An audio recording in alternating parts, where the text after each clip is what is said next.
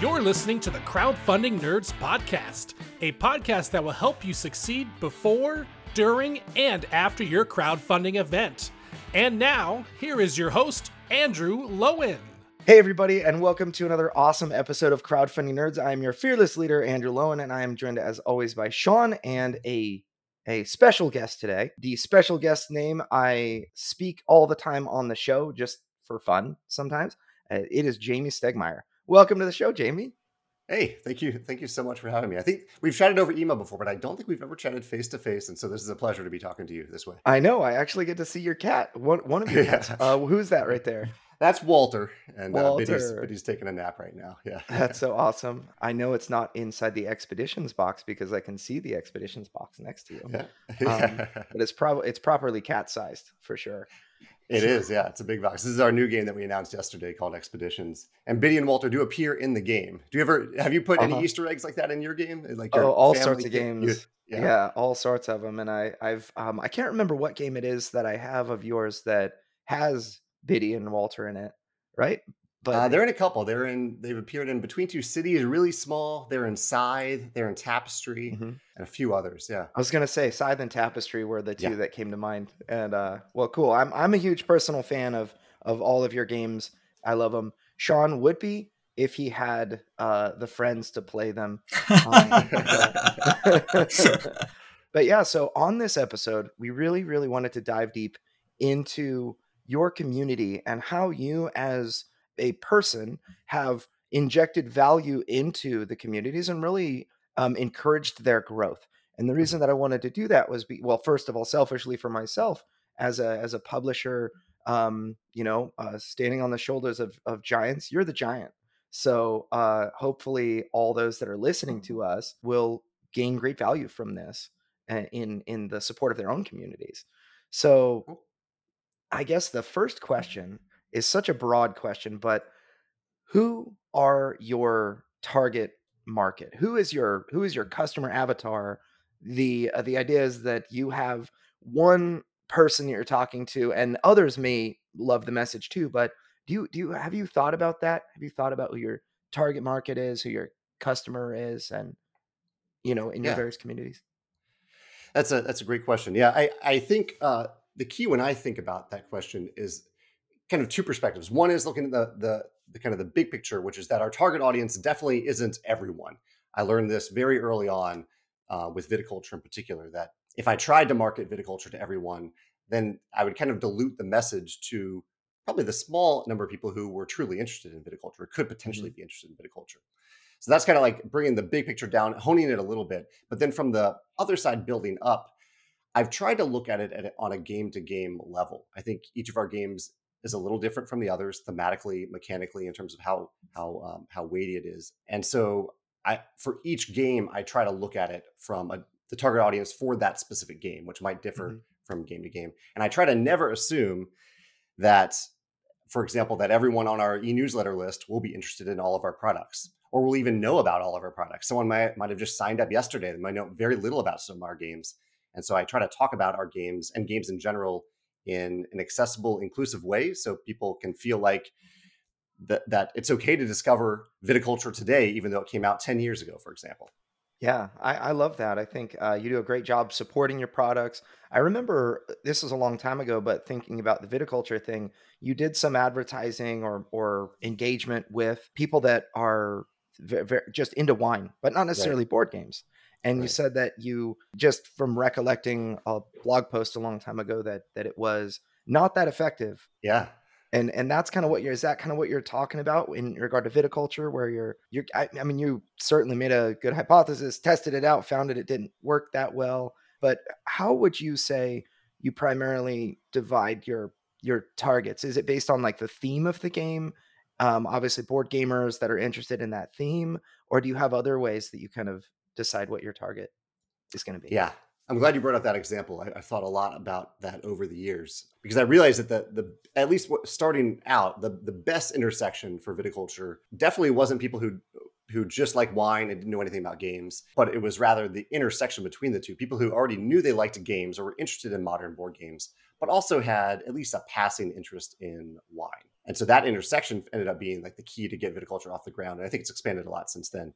But I've often visited that that idea of either intersections between two topics, like a theme or and something that people are already interested in, typically related to games. And every now and then we've stretched outside of it. Like with Red Rising, we came out with a mm-hmm. game uh, based on uh, an intellectual property, a book series a few years ago. And that was one where I really wanted to introduce the book series to gamers. And so that was a little easier to do. I already have fairly easy access into the board gaming world, people who pay attention to that world. But more difficult was uh, I, I wanted also to introduce modern games to people who already knew the books of Red Rising and, and might be curious about games.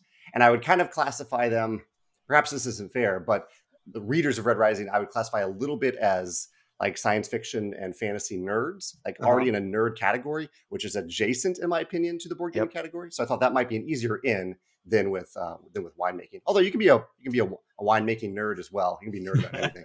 yeah, I, I love that. And uh, it, in fact, gosh, I remember growing up. I was born in eighty-five, grew up in the nineties, and it was like to be a nerd was a very bad thing. And uh-huh. I remember playing uh, Magic: The Gathering in in high school.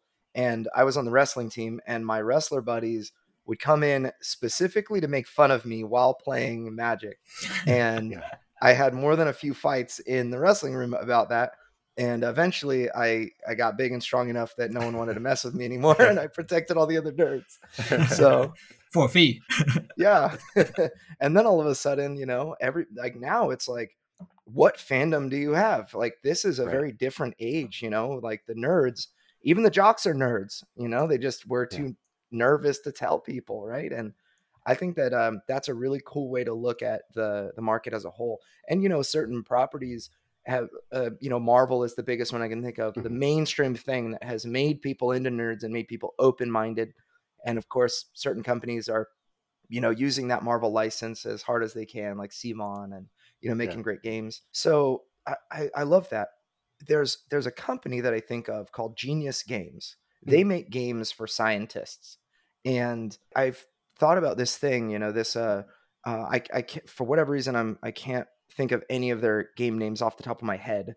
Covalence or whatever. Covalence, there's Cytosis, there's Genotype is one of the more, more recent yes. ones. Yeah. So yeah. Cytosis is is the only one that I've played, but it is like very, like very correct as far as the science yeah. and, and whatnot. And what I always thought was fantastic is that board gamers that had a friend who's into science would buy that game so that they could play with the friend that's into science. The yeah. scientist will buy that game so that they can play with their friend who's a board gamer. And it offers a kind of a unique bridge in uh, to, to, and I, I think board games, one of the biggest things they do, it's as, about as intimate as having a meal with, with family around a table or friends are around a table. You can really bridge the gap between two people who don't have as many commonalities mm-hmm. through that manner. And I think Viticulture is a great example of people that, uh, you know, enjoy wine and others that are board gamers that you can, you have something now to share with those, with those people. So let, let's jump into your, the, you have a lot of marketing avenues that you, you know, you've mentioned your email list, you've got groups for each one of your games. You have a YouTube channel that you, uh, yeah, you, you talk about your what your favorite mechanics are. You even have the this little um carved out niche with the Kickstarter crowd where you you know every once in a while share a Kickstarter lesson or um re- recollect about your experience there. And you know I, I would love to learn about what you feel, what methods of communication you feel are valuable for growing your brand and what methods you feel are more I uh, will say uh, uh, cathartic for, for yourself, because that's the type of thing that you love to do. I know you love to blog, for yeah. example. You've done that a very long time. What methods of communication do you feel are more most important for a company um, mm. and for yours in particular? Well, I really, I, I really like the way you phrased that, because, again, we're talking about intersections here a little bit. Because uh, one side of it is for, for any form of communication that I that I choose to create, any content creation, Um, the goal of it is to serve people and to add value to other people. Like that's always, that's my goal. That's my mission with that content. But, and I'm really glad you said this other part of it, a lot of it is cathartic. A lot of it is me processing different ideas, me processing games that I've played and talking about the mechanisms of those games, me processing maybe something that we've tried at Stonemaier Games or that I see another company trying that that's really cool that I want to write about. That's me being passionate about this topic and wanting to process it out loud or in writing. And so combining those two things I found is what's made them sustainable, I think. One, it's it's kept people's attention because I'm I'm actively trying to serve them, and I've been able to maintain it because I enjoy I enjoy creating content for the things that I think a lot about. Now, your question also delved into like what is the, the like the right approach for another company to take. And I don't know if there is necessarily a, a right approach. And actually, I mentioned your podcast here too. This is exactly what you guys are doing. You you are talking about something that you're passionate about, but also that will hopefully add value to other people. And I think that's the key. Like, for anyone, find the format that they're comfortable with, find the way that they want to add value to other people, and find the the, the topic that that excites them. And I think the forum is key. Like you've cho- chosen podcasting here. I've chosen a combination of writing and video. Um, I wasn't originally very comfortable with the video format, but I found that I was. I became more comfortable with it, but some people might just not be comfortable with making a YouTube video. And so they can... They can go with a podcast or go for a blog. So I think some level of comfort yeah. there is required as well. Absolutely. I, th- I think yeah. that um, part of it is what I always try to teach others is um, whatever you're currently, you know, whatever platforms you're currently using right now. Let's say you, yeah. you use Facebook all the time, but you never use Twitter, or you use, you know, what, whatever it is, you're on Reddit all the time and very familiar with that platform. The your community and the places that you engage, the things that you actually do for your business, should they should not be entirely foreign concepts to you. So if you're if you use Facebook all the time, a Facebook group is an odd, you know, a great idea.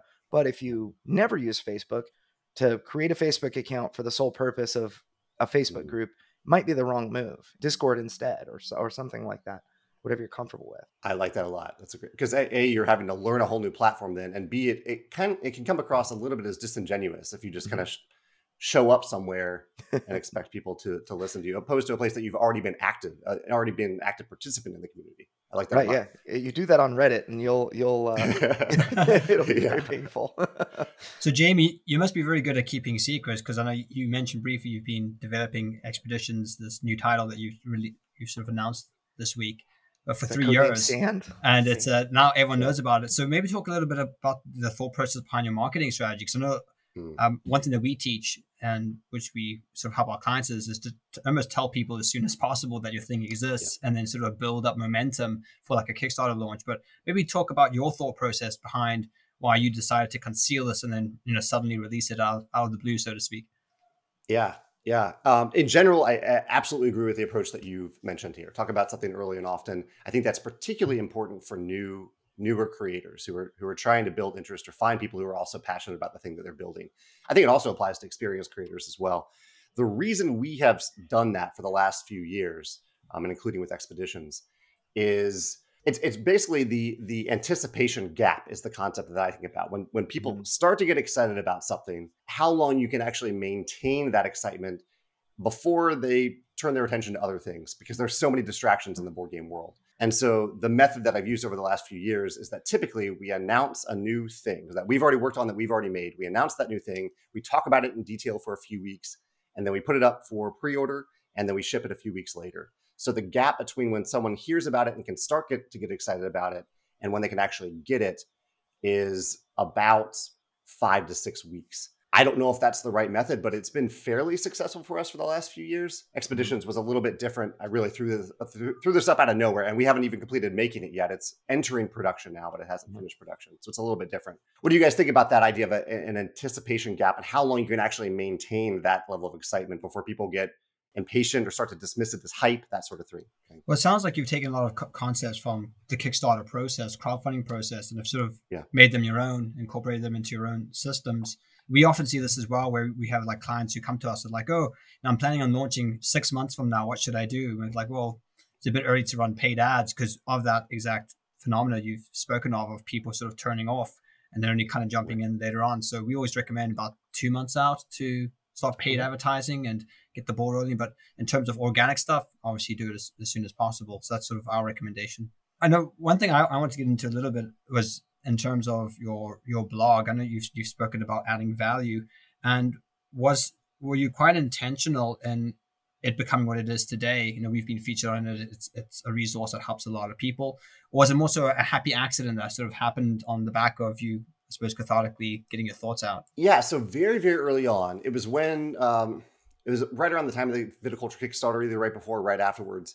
I was kind of I was using the blog to share more information about viticulture. Like I would post a few cards and I'll talk about those cards. And rather quickly, after just a few posts of doing that, I was like, what am I, what am I really doing here? I feel like I'm trying to sell something here. And I, in general, I don't like to feel like I'm selling anything. Like it, I, I, my goal here, I actually didn't know my goal at the time, but I, something felt off about it. It felt a little bit too focused on, felt, I don't know, I don't know quite how to describe it, but it felt like I was I was over, overemphasizing a product that didn't even exist yet. And I, I just wanted a different approach. And so I started just writing about things that I had learned from the Viticulture Kickstarter campaign, things that I thought that went well, things that didn't go well. And as soon as I kind of fell into that and people started to respond to it, that became the path. Uh, that that became the way that I, I wanted the, I realized that I wanted the blog to be. And so that was, that was in two thousand twelve, twenty twelve. And it, I some, continuously maintained it since then with that with that approach. Great. Yeah, so I, I think that's key of, of not coming across too salesy, so to speak. And yeah. in terms of being genuine is is really key to this whole process of crowdfunding, um, and even just building a brand these days. You know, I think I don't know if you've seen this video of this some guy who uh, sort of faked being an influencer by using A I, and he he created all these fake images. And like there's so, there's so much uh, I suppose trickery out there. I think people really appreciate the open and honest approach of, hey, this is what I'm going through, this is what I'm thinking, and then also yeah. involving their own communities in in that process.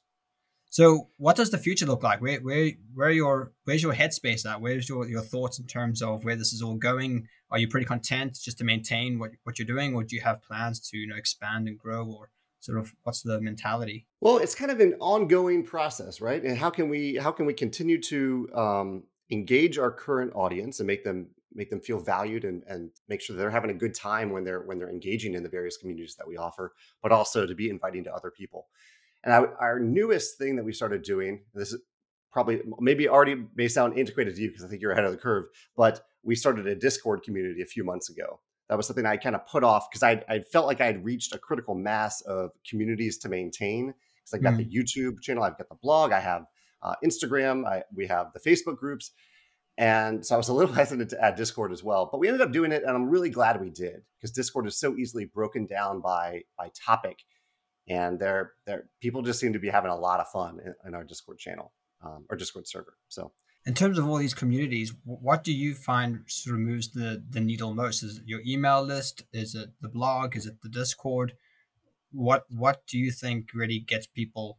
Um, I suppose that gets gets their attention, and also gets people to support you in your latest projects and endeavors. Yeah, uh, I, I like the way you said it, the, the, how, how to get their attention. Um, and also I would add how to get them to actually to act, because there are mm-hmm. times where I want our customers to act. I want to give them the, the opportunity to act.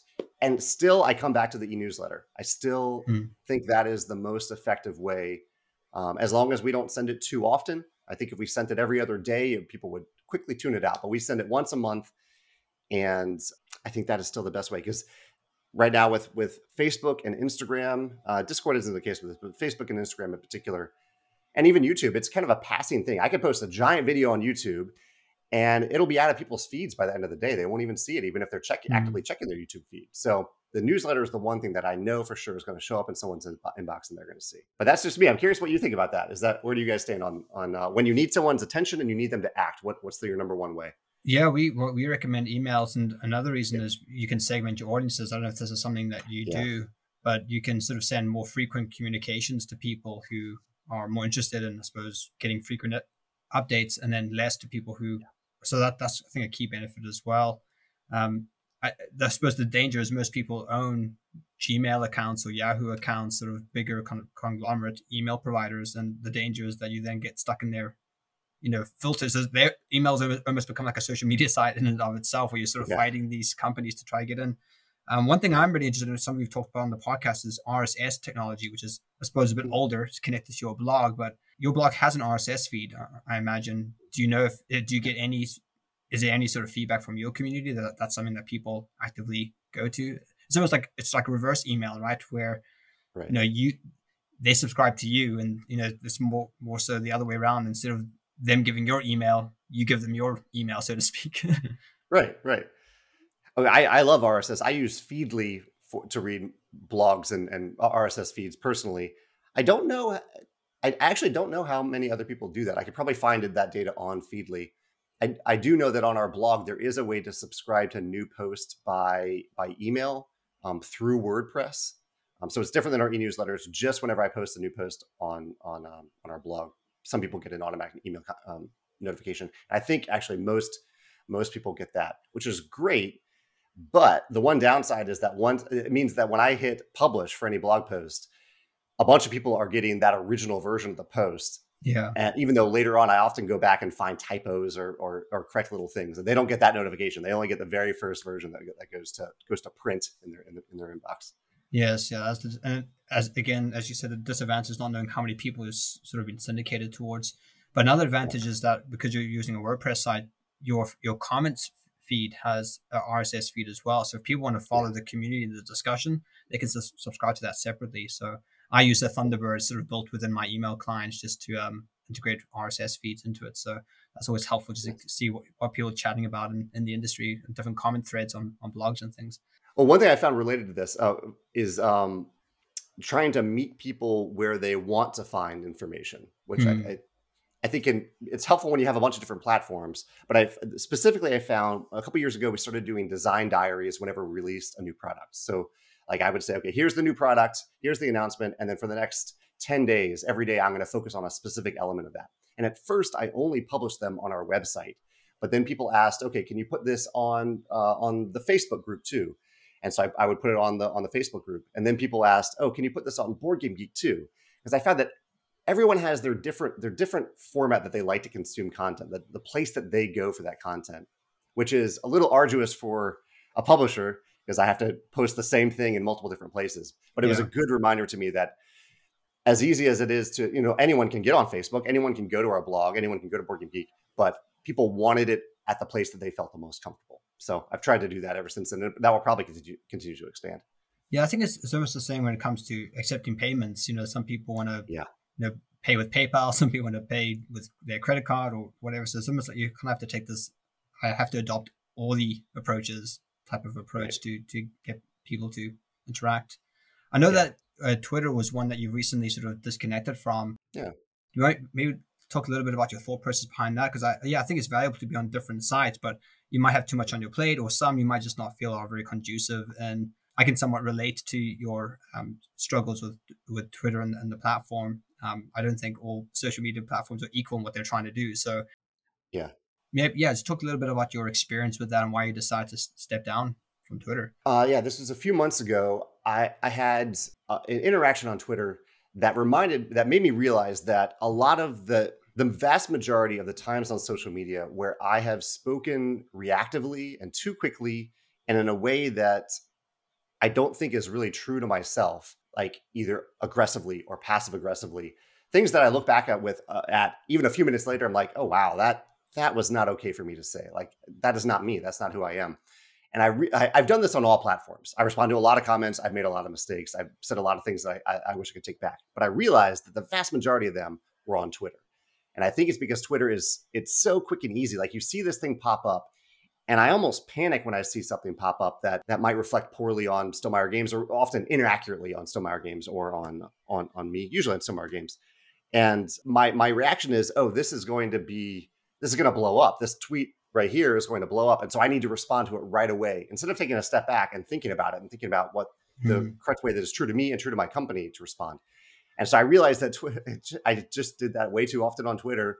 And it wasn't healthy for me. I don't think it was healthy for the people who were engaging with me on Twitter, and it wasn't healthy for Stonemaier Games. And so, it, I stepped, I stepped away. I, I kind of turned off my, my my personal Twitter account and left the company account to my, our director of communications. And I haven't regretted it for a second. Like, it's been yeah. a load off my chest to, to do that. yeah. I always found that with Twitter, things make a lot more sense on the platform when you read everyone's tweet as if they're screaming. Oh, yeah. yeah. The the problems of, I suppose, dehumanizing people through text, and then also having, yeah. you know, short character limits, and then it becomes all about, you know, pithy statements that kind of jab into people that gets reactions. Yeah. So, yeah, I think it's, it's a disadvantage of a platform like that. But I'm, I'm sure there's many people who can leverage it in their marketing efforts, and, and right. the, the trending tab is, is quite useful just to jump on trends that are related to the industry. I, I love the holistic strategy that you take uh, because all of the all of the assets that you have, you kind of use all of them together in a single with a single marketing message on, mm-hmm. on each one. And um, I think that some people, especially new folks that, you know, have a, a baby email list and they don't want to send an email out because they feel like it's going to, people are going to, you know, unsubscribe or something like that. I think yeah. that, I guess the way that I look at it is you're, let's just say you're a week out from Kickstarter, you got to send that email. And if you right. don't, you know, it's just, it, you're only hurting yourself. But if the people are there, you know, that, that unsubscribe, first of all, it's a necessary part of every email. You're going to have people that unsubscribe, but now is the time when it matters for you to, to send that email. And those that unsubscribe are probably not going to be the ones that support your product. And you need to send the email for those that want to support you or that are ready, right? Uh, right. Because now's when it matters. Well, and I think the like the intent for me, and it sounds like for you too, the intent is never really to, to sell, but there are times where people want to buy something. They've signed up to that e-newsletter because they want you to tell them when it's time to buy that thing or when it's time to pre-order it or back it. And I think I, I'm I'm any creator's doing Uh, their audience a disservice if they don't tell them when that opportunity happens, because then they might miss it. They might miss that that window, if there is a window, or, or the best price. So we kind of learned that with the nesting box, even though we the wing, we made this big nesting box for Wingspan and we told everyone about it, but we maybe should have told them more than we did. I, maybe a few reminders, because a lot of people forgot about the first message and didn't they didn't put anything on their calendar. So I, I don't want anyone to ever miss out on something that they wanted to buy just because I didn't want to send too many communications about it. Yeah. You know, I think that a lot of people look at selling something as a really kind of a dirty word. Uh, they yeah. look at it like, um, you know, no offense to any used car salesman out here, but the adage is the used car salesman trying to sell you a lemon off the lot. You put sand in the, in the gas tank so you don't hear the sounds or whatever, ha- you know, and, and all of that. It's like selling something, trying to convince somebody to buy something they don't want, you know, trying to convince somebody to buy something that they weren't looking to buy, versus helping somebody. You know, when somebody goes to a car lot and they ask for, you know, I'd really like a Mustang in red because I've always wanted a car like that. The used car salesman can say, I have a car just like that.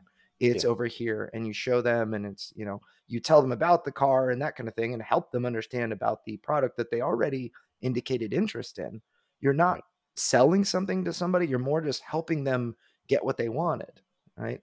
And it right. just changes. You know, you can be an honest used car salesman uh-huh. and you can be an honest board game salesman. Right? And I think part of the difference that I try to think about is I try to avoid applying adjectives or superlatives to our own products. Like, I try not to say that this is the best exploration mm-hmm. game. I try to describe what exploration is like in this game, like how, what the mechanisms are, examples of what it looks like. And I let the customer decide if it is If it is awesome. That's up to, I leave that to them. That's their decision to make. And I think that can be a, a big difference between, can f- make a big difference in how the customer feels about the way you're talking to them. Definitely. And I, I think that, um, you know, there's this um, shortcut that customers make inside their own head, which is, mm-hmm. I don't believe what you're saying is true. So when you call your game revolutionary, right, they right. are like, no, it's not. There are yeah. so many games out there that one of them did it this way already, you know? And so, yeah, yeah I, I totally concur with that, where you can't give people things to argue with, and adjectives are such a great way to inspire an argumentative response. Man, Jamie, it's been really awesome. I'd love to keep you here another three hours, but instead, uh, what we can do is maybe invite you back for a future episode and, you know, sometime. But it, it's been a wonderful time. Thank you so much for your time, and uh, really appreciate you. And uh, just so that everybody knows, where uh, so Expeditions is the sequel to Scythe. Would you mind just yeah. uh, talking about that very briefly, and then sharing where people can go get it if they're interested? Yeah, so Expeditions is, like you said, a sequel to Scythe. It's a standalone game that takes place a few years after the final events of Scythe, where a meteor has crashed in northern Siberia, and a few people decide to go on an expedition there to see some of the weird stuff that's happened. It's a it's an exploration game. It has completely new mechanisms inside, but I try to capture the feeling of engine building and progression um, and upgrading that I had inside in a, in a more card-driven and tile-driven game in, in Expeditions. It is available for pre-order right now. We've start we've just kind of started production. We haven't quite locked in quantities, and so people can pre-order it now. Or if they discover this podcast months down the road, it's probably still going to be available for, for pre-order, because we're going to make a lot of copies, and so they can go over to our web store and check it out. Awesome. All right. Thanks, Jamie. Um, Thanks. And uh, we have a third host on the podcast normally. His name is Richard, but it is before his wakey wakey time right now, and because he's on the West Coast. And uh, we'll just have Robot Richard send us out. And now it's time for Nerd News. So because we interviewed Jamie Stegmaier uh, and the uh, circumstances of the interview, we, we decided to throw the news section in at the end of the podcast instead of the beginning. People might actually prefer. Yeah, maybe. If you prefer that, let us know. There are a couple of bits of news that we really wanted to share. First one is just kind of a follow-up on the Dungeons and Dragons O G L, uh, the open gaming license that Dungeons and Dragons had. The brief history for those that aren't super familiar, D and D put out a an open gaming license which allowed anyone to create content and monetize content off of the Dungeons and Dragons fifth edition uh, universe. Um, they, they could make, I think it's actually more than fifth edition, but they could make D and D products free, freely. And they, you know, and this was used for movies and all sorts of other things that, uh, you know, were uh, just all sorts of stuff. And then Wizards of the Coast tried to introduce a new open gaming license that gave them royalties, greater control, and uh, they, they tried to revoke the old license. Uh, I believe this was leaked originally, and it was a big mistake. The community reaction was so negative that Wizards actually, this is the news, ended up completely abandoning the idea. You have a beloved property like Dungeons and Dragons and that has a huge fan base, and you make A, a change that has such an, you know, a, a big impact on that fan base. Their power to react is, is, I mean, we have seen tribes. I mean, I think that marketing is all about tribal marketing now. You, you, you get a bunch of people into your tribe and they're your people, your tribe that uh, kind of interacts around your stuff. And uh, as we talked with Jamie, uh, he clearly has a tribe that interacts with his uh, things. Um, I'm one of them, and, you know, D and D has, um, you know, an even bigger tribe uh, because they've been around so long, and they basically, you know, really paved the way for tabletop R P Gs. And so their way to, to fight back is to fight back with their wallet. You know, that's when, when, you know, Wizards said what they said, you had thousands and thousands of people canceled their D and D Beyond subscriptions in protest. You had a lot of people stand up, a lot of companies stand up and say, I can't believe this is happening. You know, we actually talked with Modiphius. It actually ends up that it was a happy little accident that Modiphius um, uh, was, you know, that they introduced their, their right. And then you had uh, other companies like Paizo, which uh, is a is another big, you know, R P G, a tabletop R P G uh, company. And you know, that, that announced their open gaming uh, D and D, you know, system. And yeah, so it's the Open R P G Creative License org that uh, Paizo produced. Yeah. So you've got, you've got a lot of, you know, other games that really elevated in popularity. People stopped buying D and D products for a time and then jumped into things like Call of Cthulhu and Pathfinder and whatnot.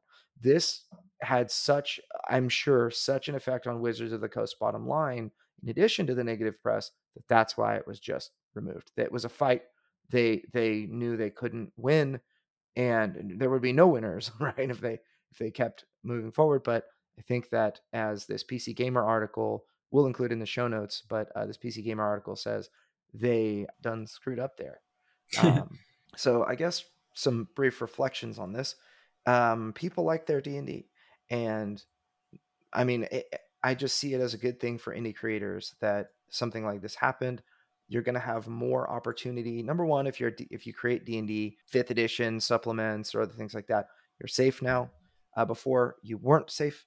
And if you're an, an indie creator that doesn't work in the fifth edition world or the, you know, D and D property world, you're um, in a better position than you were before. People are more open-minded than ever to trying new, new systems, and a very unfortunate mistake that helps in, you know, the, the industry overall, because you're not going to have people quitting tabletop R P Gs because of what the company did, but people are going to turn to alternatives. And um, I'm not sure what the damage, what, you know, truthfully, the, the, the damage that is done. I don't know that that's a permanent thing. I think the D and D um, movie, honestly, this press, it's press for Dungeons and Dragons that is going to serve it well when when it comes time for the movie. Everybody's very excited for the movie with Chris Pine that's coming out, and this whole thing that pushed D and D into the mainstream, you know, in, in the mainstream news cycle for a time, that will help with the marketing of the movie. And in the end, I truthfully think that all ships are going to rise higher based on the tide of awareness that this caused. And, you know, combined with the movie, you know, D and D is not going anywhere. So I've been working on a spreadsheet tool or spreadsheets that I've I finally finished. I will be adding to it over time. And the idea is that this is a spreadsheet we're going to release to members of our Crowdfunding Nerds course. So it's another add-on that you, people will get for um, jumping in on the course. And what I've sought to do is go through some of, some of the top, we call it the additional advertising channels. So if you want to do some advertising for your game, but you want to go find something outside of maybe the more traditional advertising methods of Facebook or YouTube or Google, something like that. So a lot of it's focused on niche websites, on industry influencers, but I've compiled everything in one spreadsheet. So all of their services, all of their prices are there with checkboxes. So all you have to do is hit the checkbox, and then automatically tallies how much those services cost. And it also calculates what your potential reach and the cost to reach those people are. So I call it the, the daily C P M, or the daily cost per one thousand impressions. So that's also very helpful because you're you can you're able to compare. So let's say you the spreadsheet asks for your budget. So you put in your budget, let's say it's you know two and a half thousand dollars, and you can then click around to see where's the best way to put this budget to you know maximize your reach, if that's what you want to go for. Maybe you want to put a little bit more in this influencer because you know you know they have good content, it's really going to suit your your product, and then What you, you might want to, okay, I have this much left, and where can I where can I put that? So it's it's great to have it all in one one place. And we also include in it um, our service fee. If people want us to liaise and sort of project manage those things, they they can um, certainly do that. But it sort of separates the the fees, and then um, between what what the influencer charges and then what we charge. So people are able to use it whether they want to contact those people themselves or if they want us to go and do that for them. So, um, and this originally came, um, came up as a need because we have clients that came out and, and, you know, every, every once in a while have a client that says, I have unlimited money. I need, you know, all the things, all the things. Like, well, yeah, they're all separated and spread out everywhere, you know, or, you know, I mean, obviously that's, that's certainly an edge case, but, um, you know, we'll have clients saying, I have a budget of a total budget of like ten thousand dollars. What should I do with it? And, you know, my, my answer, you know, up to, let's say five or six thousand dollars, that money should be effectively spent on Facebook ads and maybe one, you know, major influencer. And of course the cost of your prototypes to send out to multiple YouTube reviewers, one of which you pay uh, for a preview. But then, you know, what, when it goes from five or six thousand uh, up to eight, nine, ten thousand, what do you do? I mean, you can advertise on Board Game Geek and do email blasts with, you know, the Board Game Revolution community. You can do all sorts of other things. You can advertise with the Dice Tower. You can advertise with Dice Breaker. You can advertise with all sorts of different companies and places. And so this spreadsheet, correct me if I'm wrong, has all of those things as options that are laid out in front of you. So as a creator, you know, wondering where you should put your money, it, it's those are your choices. And don't, didn't you put in like cost per impression and, and that sort of thing to kind of help you compare apples to apples? Yes. So, well, so right now there's, I think there's four services. We have Kick Track. We have the Board Game Nexus slash Antlad Games.